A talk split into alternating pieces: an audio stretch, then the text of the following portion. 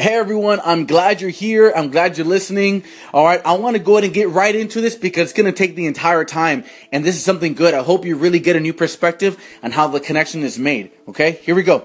I want you to think of God as your wall outlet, and I want you to think of yourself as your Bluetooth speaker device. Okay, I, I, I want you to think of God. I want you to think of Jesus. I'm sorry. I want you to think of Jesus as your extension cord. Okay, now in Romans 3:23, it talks about how for all have sinned and all have fallen short of the glory of God. We have fallen short of the glory of God. In other words, we are fallen short. Our cord and if our cord is not long enough to make that connection with God.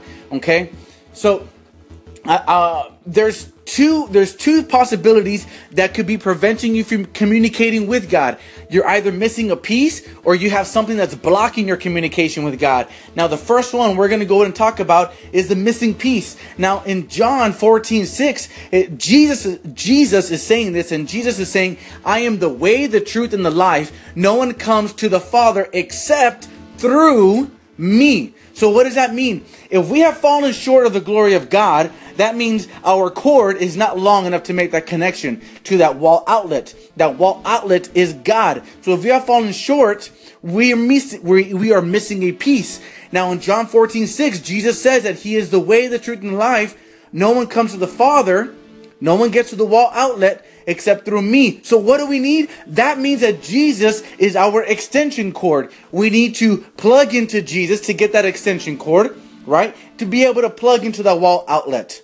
That is that is part number 1. Now part number 2 that could be that could be preventing you from communicating with God is that there's something that's in the way. Something is blocking your communication.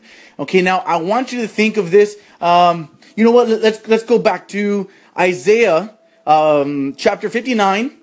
In Isaiah chapter 59, uh, verse 1 through 2, it, it says that it is not God who's in the wrong, but it is us that is in the wrong, that our sin has come between us and God. Our sin. So something is blocking us, right? We have something that is blocking us. Okay? It's our sin. Now I want you to think of your sin as a wall outlet cover. These wall outlet covers, they are so small, but yet so powerful, and they play such a significant role. Okay, they prevent you from connecting into that wall outlet, from getting that power. You know, 100%. You have to remove it in order to make that connection. So, what is in your life? What sin do you have in your life that it may be so small, but it is preventing you from connecting with God? Okay. Now, I also want to go ahead and talk about, now that we talked about part one and part two of what's preventing the communication, I want to talk about being plugged in all the way. Are you plugged in 100%? Now, what happens when you connect, when you connect a cord to an extension cord to the outlet, but only halfway, it's not plugged in all the way, it's not getting a, a 100% contact. What happens is that space in between, it starts it starts generating heat again. It starts generating energy again. Okay, in between that little space, and when the heat becomes uh, when the heat becomes uh, regenerated between that space, the receptacles begin to melt, and the receptacles begin to catch on fire. This is the number one one of the main reasons why houses actually burn down. People don't make the correct connections. Okay, so I hope you see where I'm going with this. In Revelations in Revelations chapter 3, verse 15 through 16, it says, Because you are neither hot nor cold, because you are lukewarm, I will spit you out of my mouth.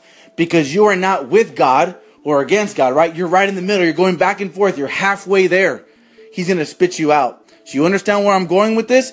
When Jesus comes back and you are not plugged in 100% and you are only halfway there and halfway out, you're in big trouble you're in very big trouble. Because we just learned what happens?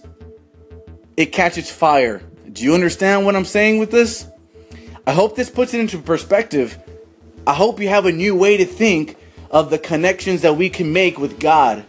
What's preventing your connection and being lukewarm? Are you really going to risk being spit out? Are you really going to risk being halfway in, halfway out? The choice is yours but I recommend that you get plugged in.